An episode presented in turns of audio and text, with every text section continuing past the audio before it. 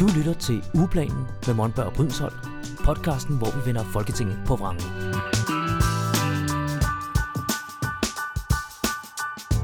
Hej derude. Velkommen til Ugeplanen med Helene Lilleland Brydensholt, flygtning- og integrationsordfører for Alternativet. og Michael Monberg, dyrerettighedsordfører i Alternativet. Så er vi det på plads. Ja, Og nu skal vi i gang med to nye forslag, som har været oppe i Folketingssalen det forgangne folketingsår. mm-hmm. Der er stadig sommerferie. Eller nej, der er ikke sommerferie, der er fuld gang i den. Ja. Men der, er- der, er- der er lukket i Folketingssalen lige nu. Så vi kigger på gamle forslag, indtil der åbnes igen til oktober. ja. Og så må vi se, om vi får nye forslag at bearbejde til oktober, fordi det kan jo være, at Mette hun åbner med et øh, folketingsvalg, og så bliver der ikke lavet mere. Jeg lukker Folketingssalen så egentlig ned igen. Hvad så med alle de forslag, der er skemalagt? Kan vi vide, hvad der sker med dem? De bliver bare slettet. Det står, øh, det står faktisk i grundloven, at øh, ved nyvalg, så, så sletter man alt, hvad der, har, hvad der ikke er blevet vedtaget. Og det Så- bliver heller ikke stemt om endnu, så hvis noget har været til første og anden behandling, så kan det ikke komme til afstemning. Nix bix. Det er i hvert fald øh, det er min opfattelse. Jeg har snakket med Jan Kristoffersen op for vores sekretariat om det. Og han siger også, at han mener, at man bare ren tavle, fordi i valgkampen, der skal man ikke begynde at arbejde med, med lovforslag eller noget. Så der, det hele går i stå. Ej, hvor vildt. Ja, så, det... Så vi risikerer, at vi slet ikke får noget at arbejde med. Øh, men men øh, vi har i hvert fald noget, som er kommet igennem de sidste år. Ja. Og noget af os, der ikke er kommet igennem. Og jeg er rigtig spændt på at høre, hvad du har med i dag, Michael. Du kan få lov til at åbne ballet. Ja, jeg har jo taget lidt en hjertesag med, og øh, faktisk noget, som jeg nåede at få en lille bitte smule. Øh, jeg, jeg prøvede at få en lille smule indflydelse øh, i, da det, da det blev fremsat. Og det her, det er et, øh, det er et lovforslag, det hedder L øh, 128, og det hedder Forslag til lov om ændring af lov om dyreforsøg og lov om kloning og genmodificering af dyr med videre. Jeg var så tæt på at tage det med i dag. Er det rigtigt? Ja, jeg kunne bare ikke overskue at sætte mig ind i det, fordi jeg sad og forberedte mig i går. Nej, hvor sjovt. Øh, Det skal lige siges til jer, der ikke øh, har hørt et afsnit endnu, så øh, ved vi ikke, hvad modparten har taget med af lovforslag. Så vi, der, her kunne vi faktisk have risikeret, at vi begge to havde taget det samme. Det var meget tæt på. Nu Ja. er jeg spændt på. Jeg, jeg gik ikke ned og så, hvem der havde stemt for og imod. Faktisk, så langt kom jeg ikke. Så Nå, det jeg jeg kan glad for. stadig øh, få lov til at gætte. Det, det er relativt nemt, øh, trods alt. Øhm, det her det er et øh, lovforslag, som i virkeligheden skulle have været ført igennem for lang tid siden. Fordi øh, helt tilbage i 1986, der, øh, der øh, i EF vedtog man et, øh, et direktiv omkring beskyttelse af dyr, der anvendes til forsøg og andre videnskabelige formål. Øhm, det man gjorde dengang, det var, at man, man ville gerne løfte bundniveauet op, men der var en masse sådan nogle øh, vage øh, formuleringer osv. Så, så man endte faktisk med, at nogle lande de havde fået de her stramninger, og andre lande, de sådan, ja, vi får ikke lige, det der, det springer vi lige over og så Øh, så der var, der var noget, noget miskmask der. Så lavede man så sidenhen, eller så har man sidenhen lavet nogle, nogle opstramninger i det, der hedder dyreforsøgsdirektivet. Og øh, dyreforsøgsdirektivet, fordi det ikke er et af de områder, hvor vi har vores forbehold, så skal vi altså følge trop. Øh, det var så sådan, at øh, EU, øh, EU-parlamentet kom efter os her for nylig og sagde, hov, hov, øh, dyreforsøgsdirektivet i dets nuværende form har I faktisk ikke fået implementeret ordentligt. Mm. Så der fik vi en løftet pegefinger. Øh, og det gør man jo, når man... Det, det er sådan, har jeg fundet ud af nu, at, at meget EU-lovgivning, det, man, man, har, man, man kigger ikke bare i EU's lovgivning og siger, nå, det er det, vi skal leve under for. EU udstikker no, nogle, de laver lovgivningen, nogle direktiver osv., og så implementerer man den i, i de enkelte lande. Og det gør man dyb, typisk med en oversættelse, og så, øh, og så er det så øh, gældende lov i, i for eksempel Danmark. Og så skal det altid stemmes igennem Folketinget, inden det bliver til en lov. Så. Nej, det skal det ikke. Okay, Øhm, fordi vi, vi, øh, vi skal jo bare leve op til EU-lov. okay. Men den lovgivning, som så øh, galt i Danmark, var nedskrevet i Danmark, indeholdt simpelthen, der, der var nogle, øh, nogle, nogle ting, der manglede. Så når det kommer til stykket, så det, øh, det lovforslag, jeg har med i dag, det var i virkeligheden en, øh, EU siger, at det her, det skal vi, nu løfter vi lige teksten op, så den passer. Okay. Så egentlig bare noget, noget, noget tekst, øh, hvad er det, de skriver her? De skriver, at det skal være en mere tekstnær, øh, øh, øh, et, et tekstnært lovforslag, tror jeg, de kalder det. Altså, vi, øh, vores tekst skal, skal bare ligne den fra EU noget, noget mere.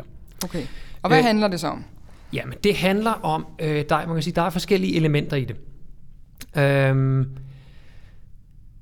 det er, ja, der står, dyreforsøgsdirektivets bestemmelser skal implementeres mere tekstnært i den danske lovgivning, præcis som kommissionen har efterspurgt. Og der er fem ting, som sådan er, er øh, essensen i det. For det første præciserer det anvendelsesområde, øh, altså hvilket formål man må anvende dyr til forsøg med. For det andet så præciserer det, at øh, virksomheder og institutioner skal have nogle navngivende ansvarlige personer, øh, som altså skal have... Øh, det, det, de har, det er, der er nogle navngivende personer, der skal have ansvaret for, at reglerne bliver overholdt. Mm. Så man kan ikke bare sige, du som virksomhed skal overholde det.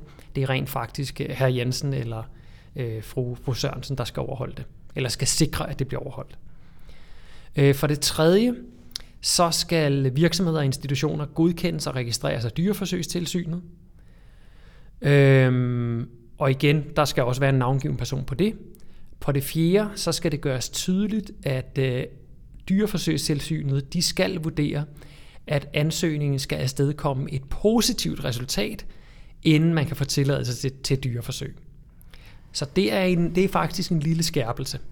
Et positivt resultat, det vil sige, man skal rent faktisk kunne, man skal have en, en kraftig formodning om, at øh, det dyreforsøg, eller de dyr, man udsætter for, for svige og smerte, at det har en positiv effekt efterfølgende. Man kan ikke bare gøre det for sjov, eller mm. hvad nu hvis der kunne komme noget ud af det.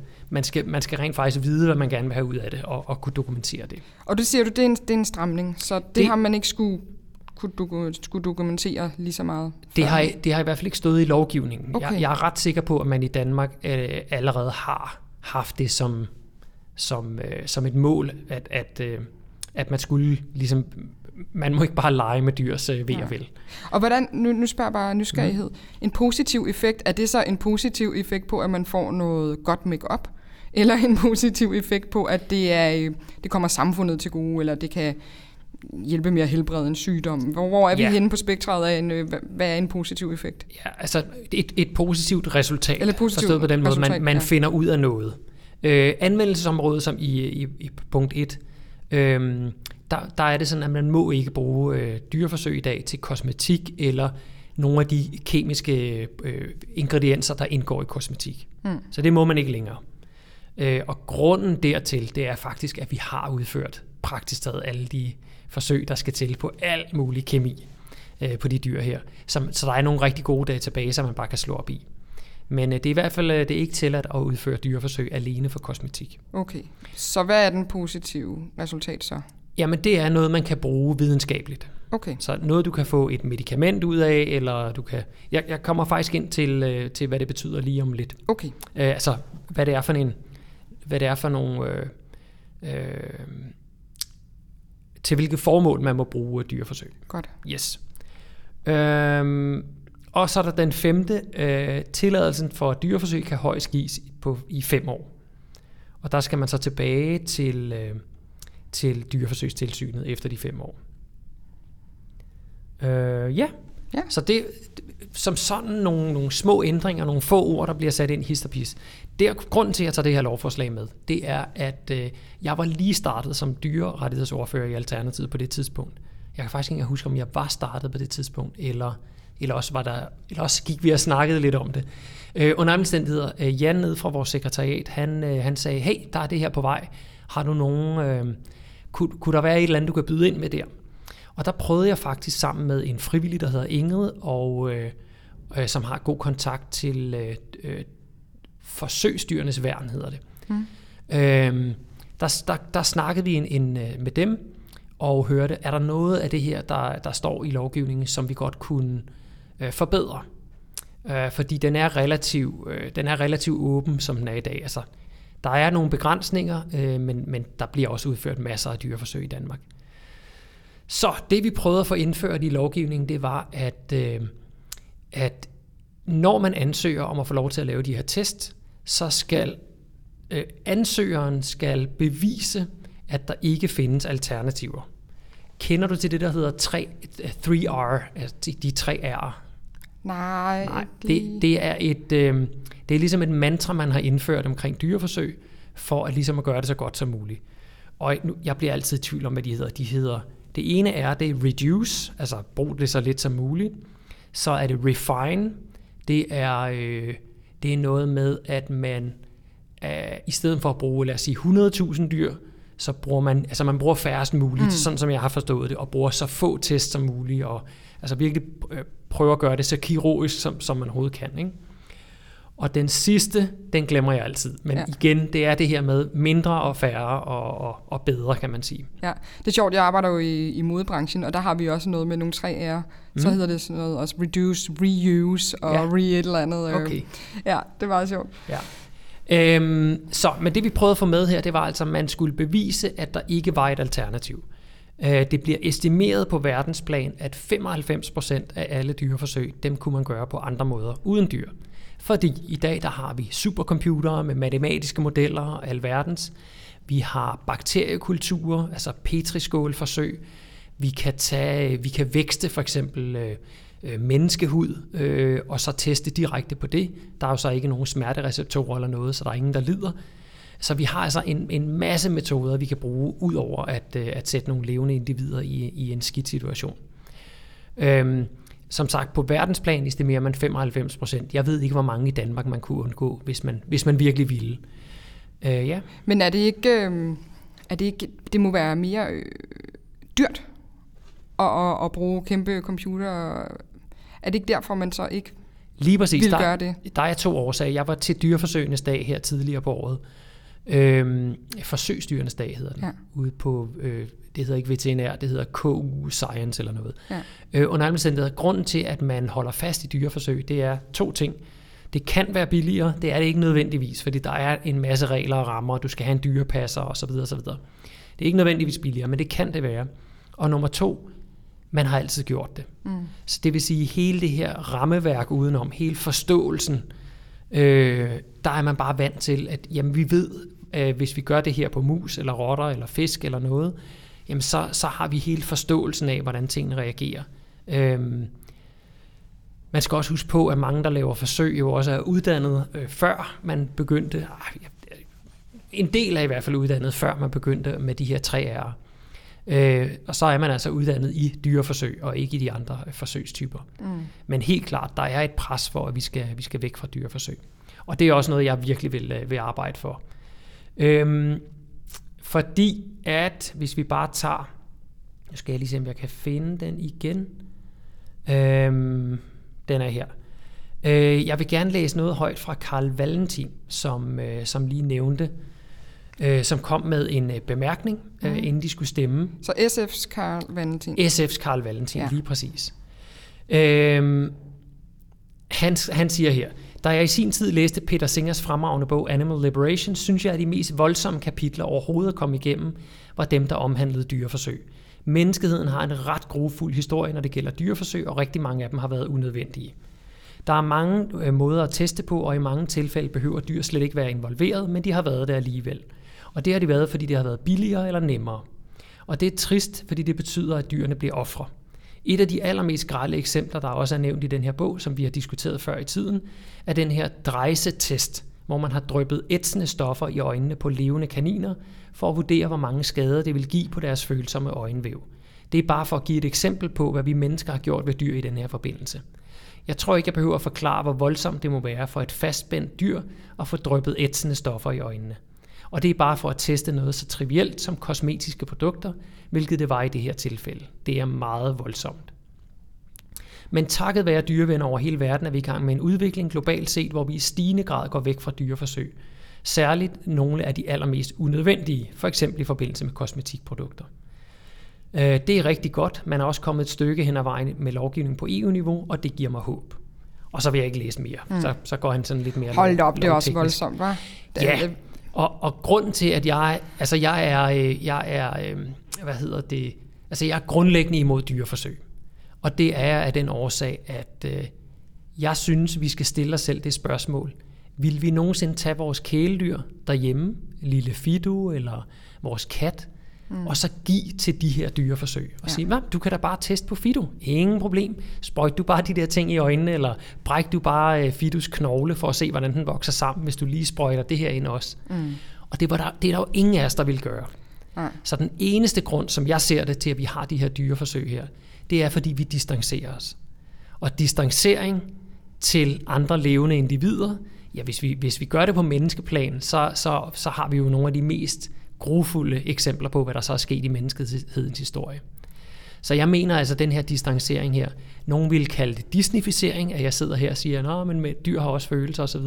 Men igen, jeg, jeg siger bare, så giv Fido til de her dyreforsøg. Altså jeg sad og tænkte, da du læste det der højt med kaninen, så sad jeg og tænkte på min kat Pippi. Ja, Og at det var hende, der lå og få fastspændt og fik det der i øjnene. Ikke? Altså det, lige det, præcis. det kan man jo slet ikke holde ud. Jeg er jo også imod dyreforsøg. Ja. Jeg har dog den, altså hvad, hvad hvis vi, hvad med dyreforsøg i forhold til, hvis det kan gøre, at vi kan kurere nogle kraftformer mm. og så videre.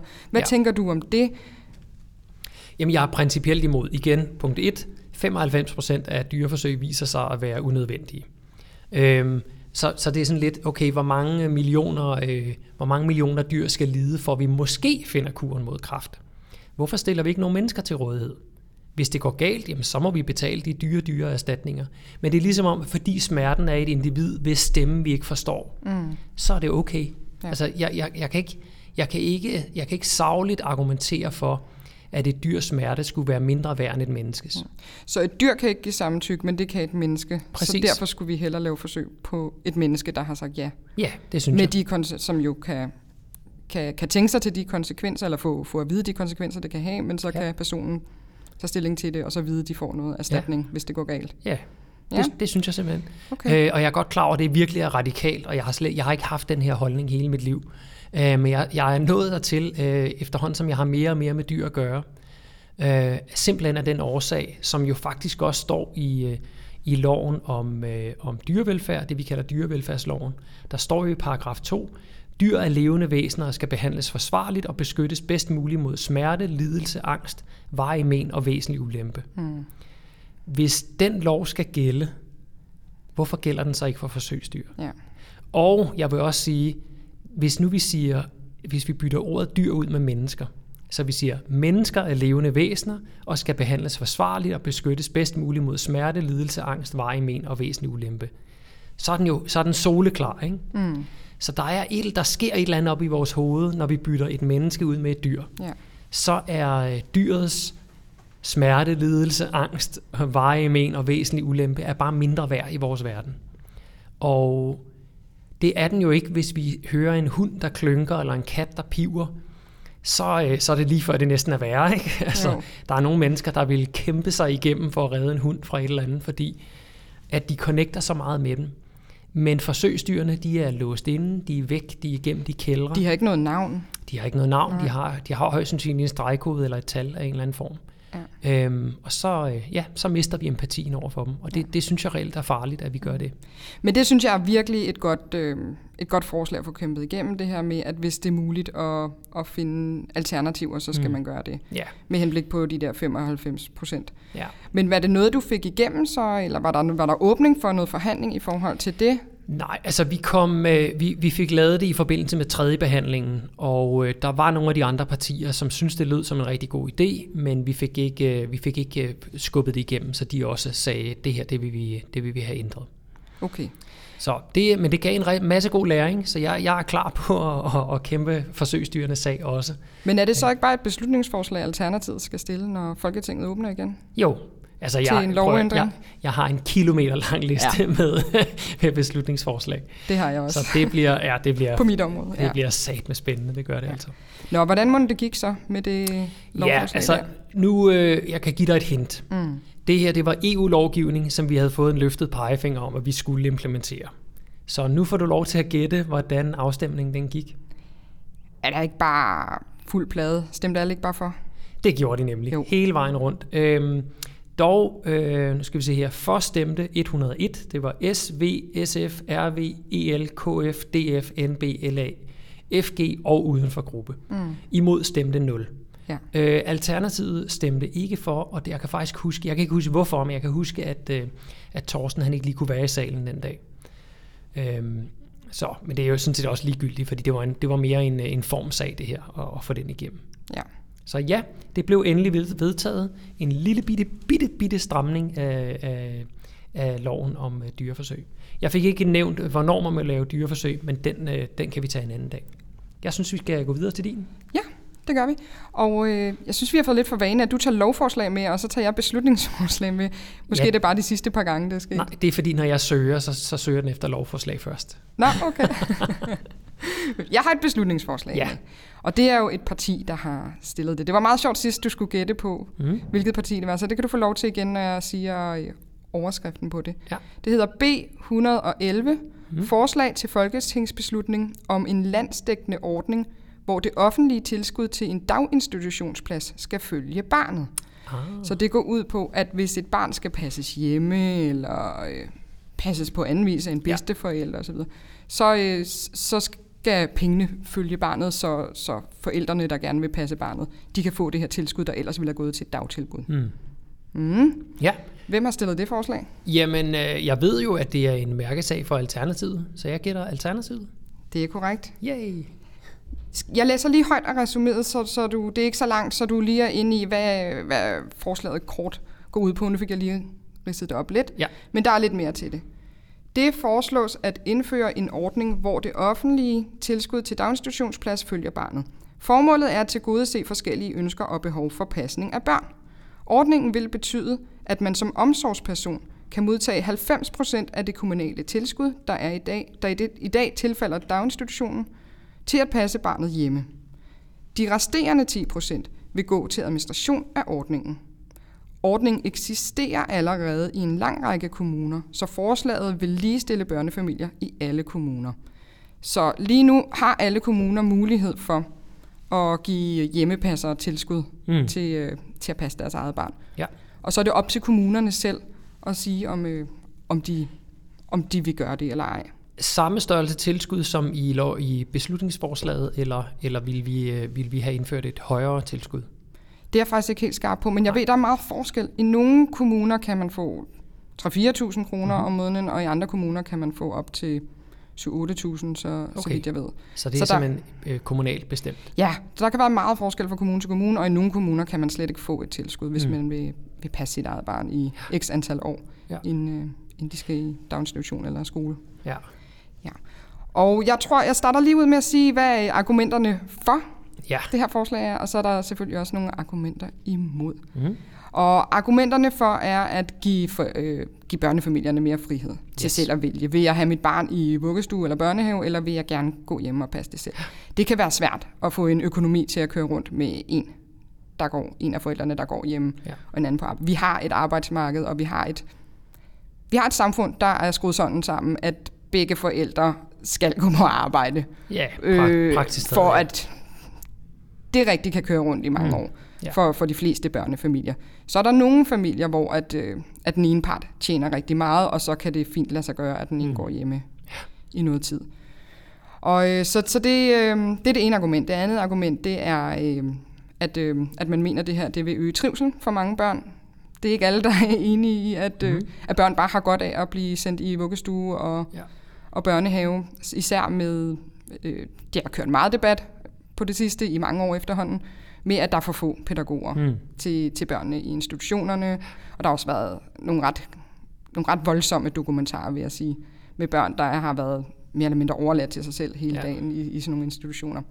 Så, øh, så det, det, det er ligesom en måde at hjælpe øh, at give nogle forældre incitament til at, at passe børnene derhjemme selv. Ja. Og så er der jo så også færre børn i institutionerne. Mm-hmm. Vi har pædagogmangel. Så det er den tredje argument. Mm. Det vil hjælpe på, at der er ikke nok, der uddanner sig til pædagoger. Og det vil sige, at de kan ikke, de kan ikke ansætte nok faglige, øh, faglige, få nok faglige ansatte i, i de forskellige institutioner. Mm. Hvis flere passer børnene hjemme, så, ja, så, er der ikke flere, så er der ikke lige så mange børn. Mm-hmm. Og så har vi ikke brug for lige så mange pædagoger her i Ja, landet. ja. Ja. Det, øh, det er sådan de tre store argumenter for. Hvad tænker du umiddelbart, når jeg, når jeg ridser dem op? Jamen, altså, jeg er jo selv barn af institutioner, og jeg har selv sendt mine egne børn, øh, og også hvad der føles meget tidligt i institutioner. Øhm, så jeg har egentlig bare tænkt, at det gør man, og det, det er normen, og det er fint. Øhm, men jeg har jo lært øh, Mira, øh, Mira Isa Blok fra Skanderborg, øh, Alternativ Skanderborg, og så Nana Højer Brandersen, øh, som vist nok bor i Nordsjælland. Jeg ved faktisk ikke, hvor hun bor Hun er fra. Hundested. Hun er fra min Hundested, kreds. ja, det er Nordsjælland. Øhm, og de to har jo virkelig kæmpet den her sag i Alternativet, og jeg, jeg har lyttet rigtig meget til, hvad de går og siger, øh, og deres holdninger, og jeg må sige, jo mere jeg hører, jo, jo mere overbevist bliver jeg om, at, øh, at institutions Danmark ikke nødvendigvis er den rigtige satsning. Øh, det, jeg vil gå så langt som nærmest til at kalde det en, en form for forsøgsordning, vi har kørt nu i ja, to, to, tre generationer. Ikke? Øh, og hvis vi kigger på, på trivselen blandt unge i dag, så taler den sit eget sprog. Jeg ved ikke, om det kan kædes direkte sammen med, med institutions Danmark, men who knows? Der er faktisk et, øh, en, et kronik eller et debatindlæg, et åbent brev til regeringen i politikken i dag, med nogle øh, psykologer, der arbejder i, på skoler og institutioner. Mm. Der, der er sig, rigtig mange, 400 noget, der, der laver et opråb, hvor de siger, at hvis vi ikke løser normeringerne og, øh, ja. øh, og nu og, og andre ting i daginstitutionerne og i skolerne og SFO'erne, så vil vi se en stigende mistrivsel. Ja. Så de kæder det lige præcis sammen ja. med det her blandt andet. Ja. Altså jeg kan huske det der med at aflevere en, hvad fanden var han? Han var ni måneder gammel, da han begyndte i... Ej, det er tidligt. Ja, men det er det ikke, fordi der, så kaldte arbejdsmarkedet igen. Nu skulle vi tilbage. Øhm, og jamen, det, det, det, var, det var sådan... Øh, jeg skulle næsten til at sige grundlovsstridigt, det var det selvfølgelig ikke. Men, men det, helt inde i hjertet kunne jeg bare mærke den der fornemmelse af at gå fra mit eget barn. Ikke?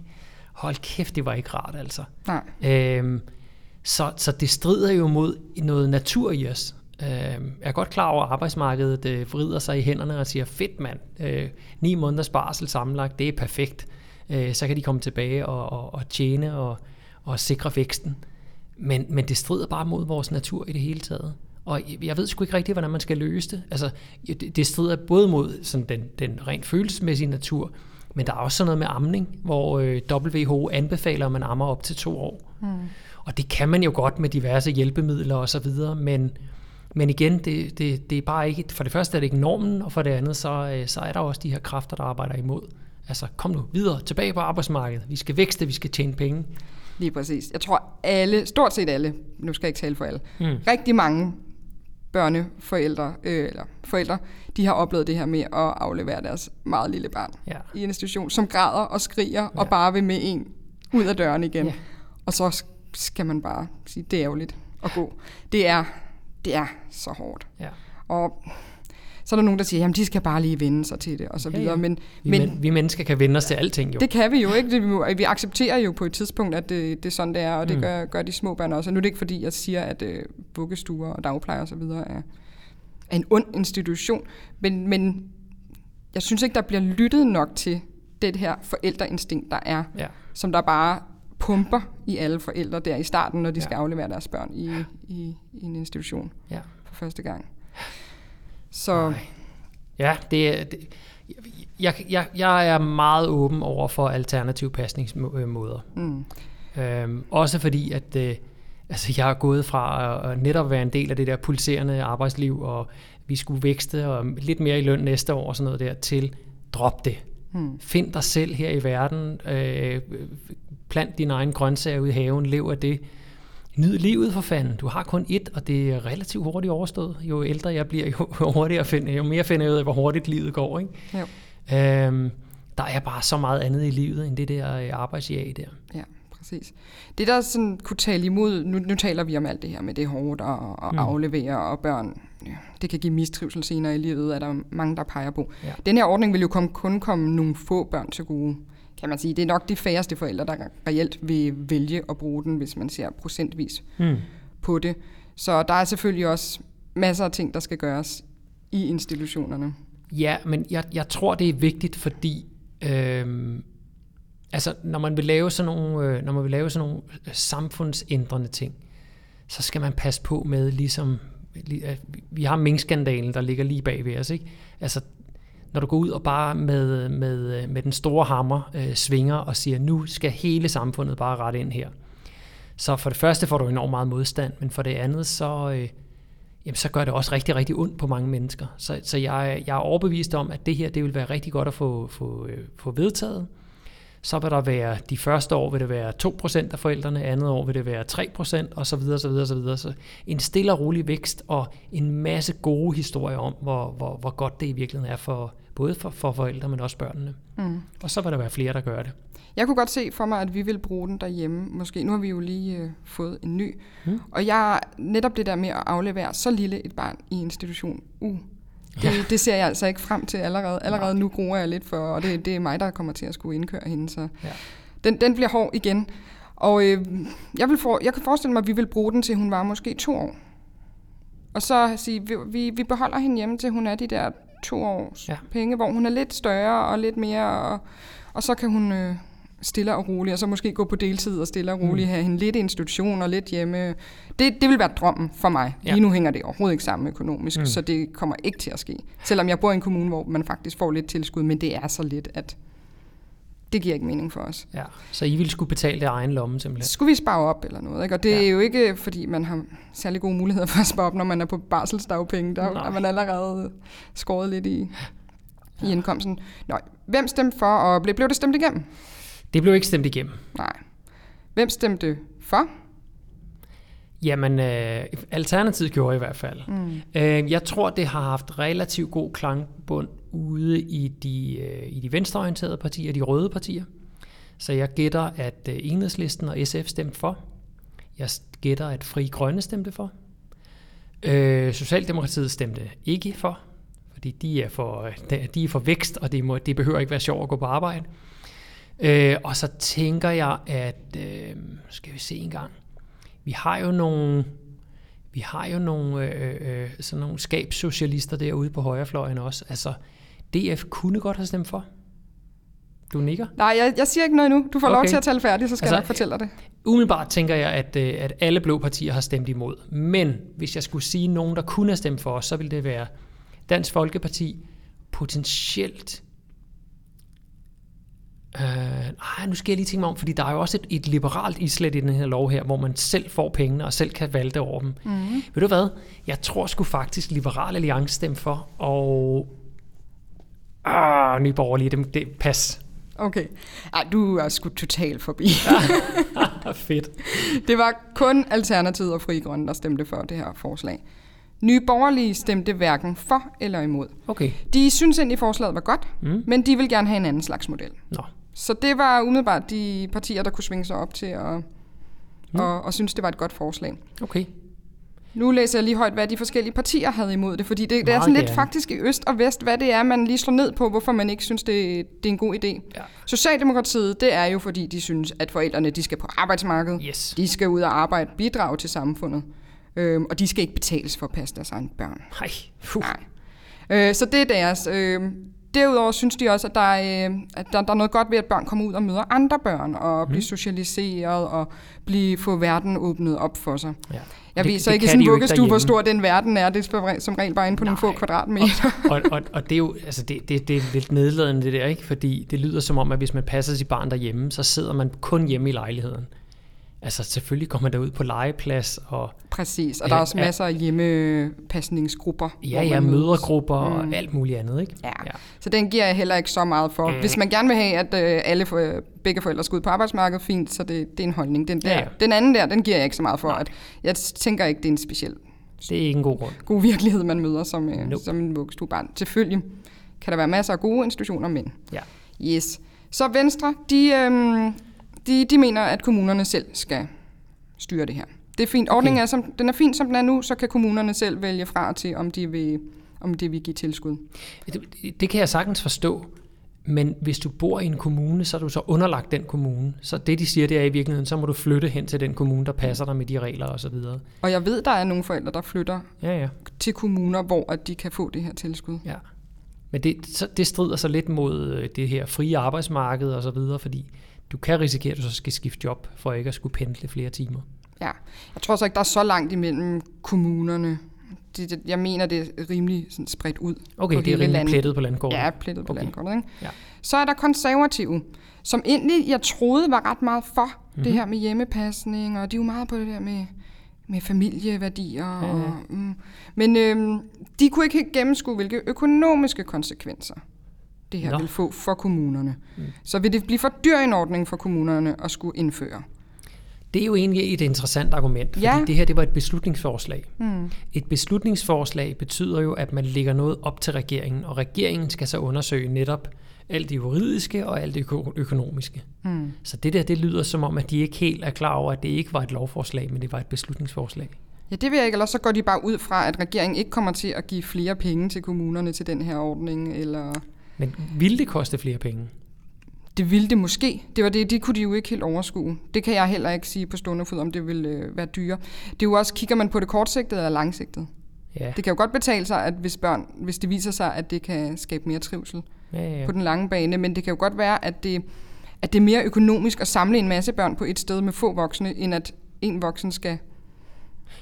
Jo, men, men som du selv sagde, nogle steder er det et par tusind, nogle steder er det 6, 7, 8 tusind, man får i, i tilskud. Ja, men med denne her beslutningsforslag, der skulle de jo alle sammen få 90 procent af det tilskud, man normalt giver en daginstitution per barn.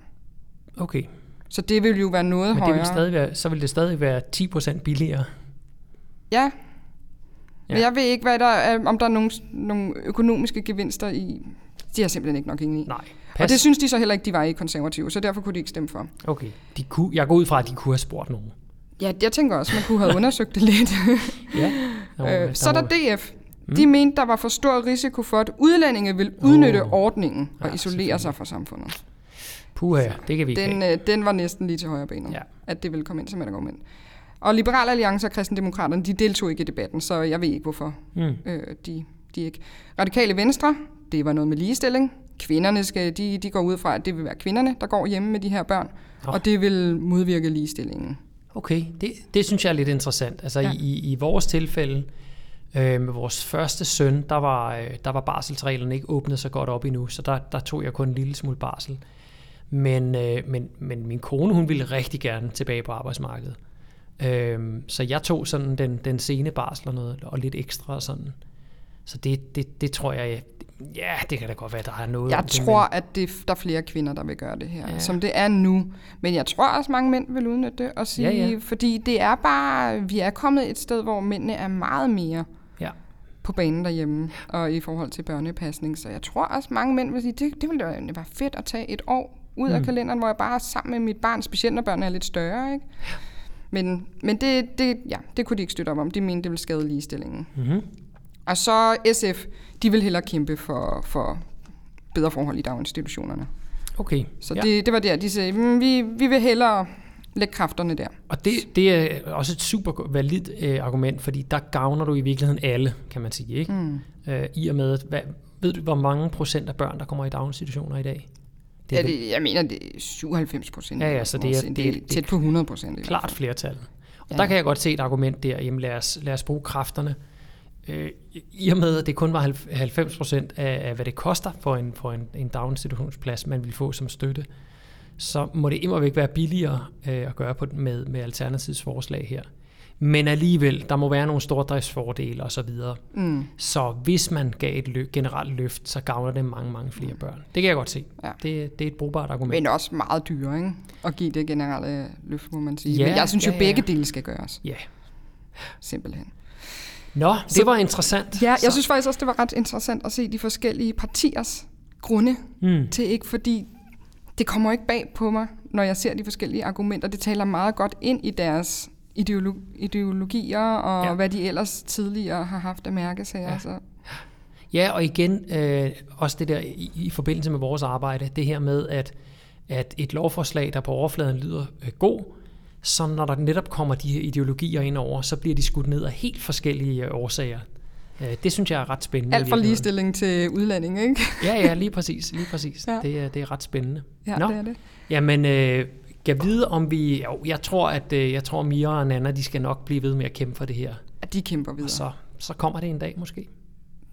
måske. Ja, jeg håber det. Vi får se. Ja. Tak for i dag. Selv tak. Det har været godt, og Ja, en, en, øh, en, en lang omgang, så jeg håber, at folk de stadig lytter med derude, men øh, ellers så er vi klar med et nyt afsnit i næste uge. ja, vi ses i næste uge. Det gør Vi vi. lyttes ved. Hej! Hej. Ugeplanen med Monberg og Brydensholt. Podcasten, hvor vi vender Folketinget på vrangen.